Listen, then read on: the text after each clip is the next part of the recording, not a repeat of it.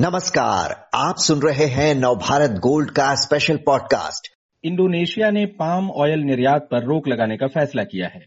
भारत साल भर में करीब पिचासी लाख टन पाम ऑयल विदेश से मंगाता है और उसका लगभग आधा हिस्सा इंडोनेशिया से आता रहा है। सरसों, सूरजमुखी और सोयाबीन के तेल के दाम पहले ही आसमान पर हैं। सवाल यह है कि अब इंडोनेशिया के एक्सपोर्ट बैन से कितना बड़ा असर पड़ने वाला है भारत में? और क्या इस संकट का असर घटाने का कोई रास्ता है? ऐसे कई पहलुओं के बारे में जानकारी देने के लिए हमारे साथ हैं सुरेश नागपाल जी, जो Central Organisation for Oil Industry and Trade के चेयरमैन हैं। नागपाल जी, स्वागत है आपका। इंडोनेशिया में खाद्य तेलों के दाम साल भर में दोगुने हो गए हैं। हमारे सुनने वालों को जरा बताइए कि अपने यहाँ सरसों, सोयाबीन और सूरजमुखी के तेल का होलसेल प्राइस आजकल क्या चल रहा है और पिछले साल भर में दाम कितना बढ़ा है? नमस्कार, धन्यवाद, अखिलेश जी। जहाँ तक सीपी और इसकी पामोलिन की बात करें हम तो पिछले साल और इसमें तकरीबन 20 रुपए किलो का इजाफा हुआ है तेल के रेट्स में। जो तेल 130 रुपए होता था, अभी 150 रुपए प्रति किलो का भाव इंडिया में इसका है। जी, और ये सरसों, सोयाबीन और सूरजमुखी का क्या हाल है? जहाँ तक सरसों की बात है, सरसों की पिछले साल भी हमारी क्रॉप बहुत अच्छी हुई थी, पिचासी लाख टन की क्रॉप हुई थी, जिसमें हमारे को अंदाजन पैंतीस लाख टन के करीब तेल मिला था, और इस बार भी हमारी 110 लाख टन की क्रॉप है, जिसमें से 40 लाख टन के करीब तेल होगा डीओसी मिला, उसके मिलाने के बाद, सॉल्वेंट को मिलाने के बाद।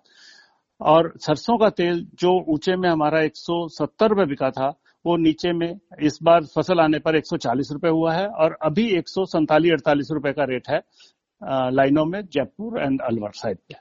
अभी एक सौ सैंतालीस अड़तालीस का होलसेल प्राइस है आप बता रहे हैं सरसों के तेल का। जी। नागपाल जी अब पाम ऑयल पर आते हैं। दुनिया में इसका सबसे ज़्यादा उत्पादन इंडोनेशिया में होता है और उसने यहाँ महँगाई पर लगाम लगाने के लिए अपने यहाँ 28 अप्रैल से एक्सपोर्ट रोकने का फैसला किया है।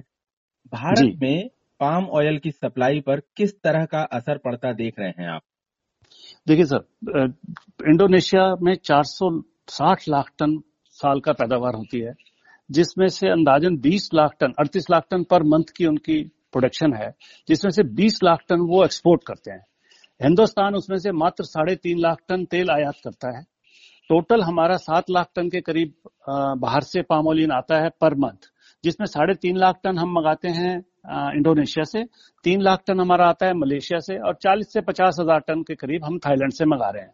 तो जहाँ तक इंडोनेशिया में बैन लगाने का सवाल है, क्योंकि वहाँ की डोमेस्टिक, उसमें सप्लाई चेन में कोई ऐसी गड़बड़ी हुई है, जिसकी वजह से वहाँ पर खाद्य तेलों के भाव बहुत बढ़ गए।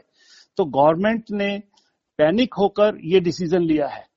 मैं जहाँ तक समझता हूँ, ये डिसीज़न बहुत जल्दी वापस लिया जाएगा, क्योंकि उनका 20 lakh ton all over world per month supply होता है। अगर ये इस तरह से वो रुका रहा तो उनके पास तेल रखने के लिए टैंक ही अवेलेबल नहीं होंगे। जी, आप ये कह रहे हैं कि कोई इंटरनल वहाँ कैलकुलेशन कोई गड़बड़ी ऐसी हुई है? अदरवाइज़ अगर वो इतनी देर तक निर्यात रोकेंगे तो उनके यहाँ स्टोरेज की समस्या हो सकती है। जी के जो आ, सरकार है उसने कहा है कि अभी तो अनिश्चित काल के लिए हम ये निर्यात रोकने जा रहे हैं और मॉनिटर करेंगे सिचुएशन की। वहाँ कई जगह विरोध प्रदर्शन भी हुए हैं महँगाई को लेकर के। कई राज्यों में दोगुने हो गए हैं दाम वहाँ पर। अपने यहाँ नागपाल जी बात करें कि हर महीने भारत जो है वो सूरजमुखी का सनफ्लावर का करीब दो लाख टन तेल आयात करता रहा है लेकिन यूक्रेन का जो युद्ध शुरू हुआ उसके चलते सप्लाई बता रहे हैं कि आधी रह गई। और अब इंडोनेशिया ने भी जो है वहाँ आप देख रहे हैं कि एक्सपोर्ट बैन करने का फैसला कर लिया है। तो ये जो शिफ्टिंग थी, पहले सूरजमुखी से जो आप जान ही रहे कि बड़े कंज्यूमर जो है वो आ रहे होंगे पाम ऑयल की तरफ़। लेकिन अब वो भी एक सोर्स सूखेगा तो ये दूसरे जो तेल हैं, सरसों और इनके भाव पर ओवरऑल क्या असर पड़ने वाला है? क्या अनुमान है आपका? जहाँ तक सनफ्लावर की बात है, हम तकरीबन 27 लाख टन, जैसा कि आपने कहा 27 लाख टन हम तेल इंपोर्ट करते हैं साल का। क्योंकि पीछे यूक्रेन से वो चल रहा था तो जो हमारा मेन 80 परसेंट, हम 80 से 90 परसेंट यूक्रेन से मंगाते थे। यूक्रेन से बिल्कुल आना बंद हो गया। लेकिन कहीं ना कहीं रशिया से हमारे को दो वेसल पिछले महीने भी आए हैं। और आगे भी थोड़ा थोड़ा आता रहेगा। हो सकता है पचास हज़ार टन आए, एक लाख टन आए, अस्सी हज़ार टन आए। तो लेकिन पामोलिन इसकी भरपाई कर रहा था। हमारी डोमेस्टिक क्रॉप इस बार सरसों की बहुत अच्छी थी, सरसों भी इसकी भरपाई कर रहा था। अब पामोलिन का बैन हो जाने की वजह से ये सारा लोड मलेशिया के ऊपर आ जाएगा। तो मलेशिया का भी जो प्रोडक्शन है वो 190 लाख टन का है, लेकिन इंडोनेशिया के मुकाबले बहुत कम है वो। अभी कहीं ना कहीं मार्केट जो है मंडे से खुलेगा। तो ये शुक्रवार शाम को ये डिसीज़न हुआ है इंडोनेशिया का, और दो दिन मार्केट बंद रही। अब मंडे मॉर्निंग में केएलसी किस तरह से रिएक्ट करती है कुलालमपुर में तो उसके बाद ही डिसाइड हो पाएगा कि इसका क्या होगा। लेकिन हाँ कहीं ना कहीं मलेशिया वाले भी इसका फ़ायदा उठाने की कोशिश करेंगे और भाव जो है थोड़ा सा बढ़ने की उम्मीद है कि सोमवार से, सोमवार ऑनवर्ड्स अगर ये कैप नहीं हटता है, ये इंडोनेशिया का बैन नहीं हटता है तो कहीं ना कहीं इसमें तेज़ी देखने को मिलेगी आने वाले टाइम में। जी, आप कह रहे हैं कि इंडोनेशिया ने जो बैन का फैसला किया है, उससे मलेशिया के लोग जो है निर्यातक फ़ायदा उठाने की कोशिश कर सकते हैं। और वहाँ कुछ लेबर शॉर्टेज बताई जा रही है। कह रहे हैं कोविड महामारी के चलते वहाँ भी दिक्कत है तो वो सप्लाई जो है इतनी नहीं बढ़ा पाएँगे कि इंडोनेशिया के जो शॉर्टेज है उसकी भरपाई कर सकें विदेशी बाजारों में। नागपाल जी, सरसों की बात चल रही थी। नई, आपने कहा कि नई फ़सल का सीज़न है और फ़सल बहुत अच्छी हुई है। इसके बावजूद जो है दाम नीचे नहीं आए हैं, ये क्यों हो रहा है ऐसा? इसका मेन वजह है सर, हम 60 से पैंसठ परसेंट माल बाहर से इंपोर्ट करते हैं। आज हमारी 220 लाख टन की कंजप्शन है। उसके अगेंस्ट हम 145 से 150 लाख टन बाहर से इंपोर्ट कर रहे हैं, जिसमें सोया का हमारा 35 36 लाख टन इंपोर्ट होता है, सीपीओ का हमारा पिचासी लाख टन एक्सपोर्ट, इंपोर्ट होता है, सीपीओ और आरबीडी मिलाकर, और सनफ्लावर भी पच्चीस से सत्ताईस लाख टन इंपोर्ट होता था। अब क्योंकि हम साठ बाहर के तेलों पर आत्मनिर्भर हैं। इस वजह से जो हिंदुस्तान के प्राइस हैं, वो बाहर वाले डिसाइड करते हैं। बाहर की मार्केट अगर तेज होती है तो यहाँ तेज़ी रहेगी। क्योंकि हम पचहत्तर लाख टन अपना लोकल प्रोडक्शन हमारी होती है, उस पचहत्तर लाख टन से हम डोमिनेट नहीं करते मार्केट को, नहीं कर सकते। लेकिन हाँ क्योंकि सरसों का तेल पिछली बार हमेशा पूरे साल 20 से 25 रुपए किलो सोयाबीन और पामोलिन से ऊँचा रहा है। लेकिन इस बार सरसों की क्रॉप बहुत अच्छी हुई है सत्ताईस अट्ठाईस परसेंट हमारी एक्स्ट्रा क्रॉप हुई है। उसकी वजह से अब सरसों का तेल और सोयाबीन के तेल में हमारा सरसों का तेल दस रुपए लीटर कम है आज की डेट में। आप कह रहे हैं कि इस सोयाबीन और सूरजमुखी के मुकाबले जो है सरसों के तेल का प्राइस कम है कुछ? कम है जी। जी। भारत का जो है आंकड़ा मेरे सामने है कि मार्च में जो है करीब 10 लाख टन खाद्य तेल आयात किया गया 10 लाख टन, और सालाना तौर पर कह रहे हैं कि 130 लाख टन के आसपास का आयात होता है, और 18 अरब डॉलर के आसपास इसकी जो है वो वैल्यू बैठती है, कीमत बैठती है। तो अब लग रहा है कि इम्पोर्ट बिल और बढ़ेगा और इससे कितना आप अंतर आता हुआ देख रहे हैं कारोबारियों पर और ओवरऑल मार्केट पर किस तरह का असर पड़ता हुआ देख रहे हैं? अगर ये बैन दस पंद्रह दिन में हट जाता है तो कहीं ना कहीं इसका कंपनसेशन हो जाएगा। अगर ये लंबा चलता है तो मैं समझ रहा हूँ यहाँ से 10 से 15 परसेंट की तेज़ी और आने की उम्मीद है केएलसी को लेकर मलेशिया के पाम ऑयल को लेकर सीपीओ को लेकर। तो उसका इफ़ेक्ट हमारे यहाँ पर ग्राउंडनट पर मस्टर्ड पर और सोयाबीन पर भी पड़ेगा। आप कह रहे हैं कि 10 से 15 परसेंट वहाँ कुआलालंपुर में वहाँ पे दाम बढ़ सकते हैं और उसका असर अपने यहाँ जो है मूंगफली के और बाकी तेलों के दाम पर दिखेगा।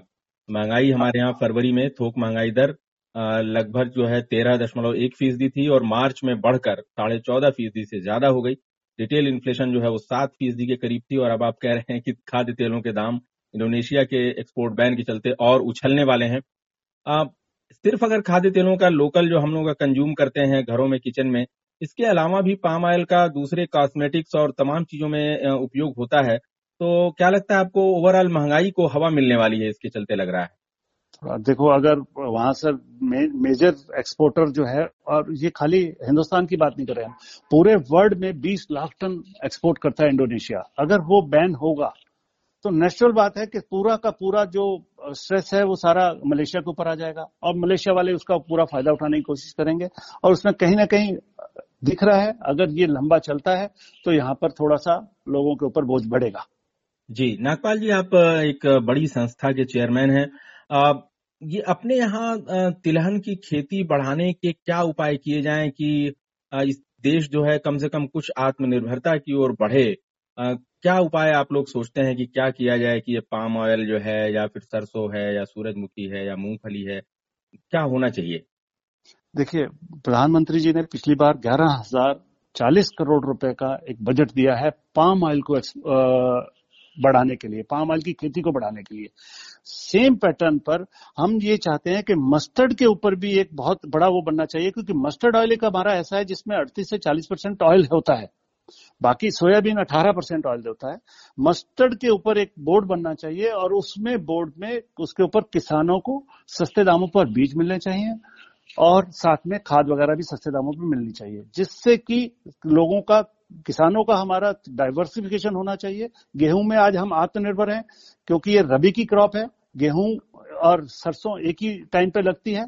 तो हमारे को कहीं ना कहीं प्रोत्साहन देना पड़ेगा किसान को कि वो उसको मोटे अनाज को छोड़कर इसकी तरफ़ डाइवर्ट हो। और उसके लिए हमें कहीं ना कहीं गवर्नमेंट को ये समझना पड़ेगा कि अगर सरसों का तेल डेढ़ सौ रुपए किलो है तो वो ठीक है। जहाँ तक गरीब आदमी का सवाल है, वहाँ पीडीएस में गवर्नमेंट सरसों का तेल खरीदे और उसको सब्सिडी पर दे। पर अगर हमें आत्मनिर्भर होना है, जैसा कि हमारे प्रधानमंत्री जी चाहते हैं तो उसके लिए हमें कहीं ना कहीं उसको शिफ्ट करना ही पड़ेगा किसान को सरसों के उसके ऊपर। और इस बार सरसों का दो बार से बहुत अच्छा पैसा मिला है किसान को और बहुत डाइवर्सिफिकेशन हुआ है। पिछली बार हमारा 26 परसेंट एरिया सरसों में बढ़ा है। जो कि हमें आगे भी उम्मीद है, जिस हिसाब से अभी रेट चल रहे हैं, आगे भी उम्मीद है कि ये इसी तरह से 15-15 परसेंट अगर बढ़ता रहेगा तो अगले पाँच छह साल में हम कहीं ना कहीं अपने उसमें 70 परसेंट का वो होगा और हम 30 परसेंट बाहर बाहर से लाने के लिए रह रहे हैं। जी, नागपाल जी, आपने एक तो ये बात बताई कि अब इंडोनेशिया ने जो बैन लगाया है, उसके चलते अब मलेशिया पर प्रेशर आएगा और वहाँ के लोग इसका फ़ायदा उठा सकते हैं। इसकी वजह से भारत में जो है दूसरे तेलों के दाम 10 से 15 फ़ीसदी बढ़ सकते हैं। और तीसरी बात आपने एक इम्पोर्टेंट बताई कि सरकार की पॉलिसी में कुछ चेंज आना चाहिए। पाम ऑयल पर जो ज़ोर है उसके अलावा सरसों की खेती बढ़ाने पर ज़ोर थोड़ा और दिया जाए जिससे किसानों को भी फ़ायदा हो और अपने यहाँ प्रोडक्शन बढ़े आयात पर निर्भरता घटे। नागपाल जी आपने बहुत विस्तार से जानकारी दी। एक चीज़ और मैं कहना चाहूँगा जी आप जोड़ें। जी। कि मलेशिया में अभी रमज़ान की वजह से थोड़ा लेबर की कमी है। और अगला महीना हमारा मई का जो है मेन हार्वेस्टिंग का टाइम होता है। पामोलिन के लिए सीपीओ के लिए सीपीओ को फ्रूट्स को उतारने के लिए। अब वहाँ पर रमज़ान की वजह से वो उस हिसाब से काम नहीं हो रहा है बट हम ये उम्मीद कर रहे हैं कि इसके बाद मई में हार्वेस्टिंग का टाइम भी होगा और लेबर भी पूरी होगी और वहाँ की प्रोडक्शन इन एनी केस पंद्रह से बीस परसेंट बढ़ने वाली है। उसका भी फ़ायदा कहीं ना कहीं पूरे विश्व को प्राइस के रूप में मिलेगा जब प्रोडक्शन बढ़ेगी तो। जी और इंडोनेशिया को भी रेट जो है, अपना ये बैन हटाना पड़ेगा। अदरवाइज़ उसके पास तेल को स्टोर करने के लिए जगह ही नहीं होगी। जी। नागपाल जी, आपने एक उम्मीद जताई है कि मलेशिया में जल्दी हालात जो है सुधरेंगे। रमज़ान का जब वक्त बीतेगा उसके बाद इस उम्मीद पे हम दुनिया मतलब आगे हम लोग ये उम्मीद करें कि हमारी थाली पर बहुत ज़्यादा प्रेशर नहीं आने वाला है और दूसरी चीज़ों पर जो जिसकी आशंका है कि महँगाई और बढ़ सकती है। विस्तार से जानकारी देने के लिए धन्यवाद नागपाल।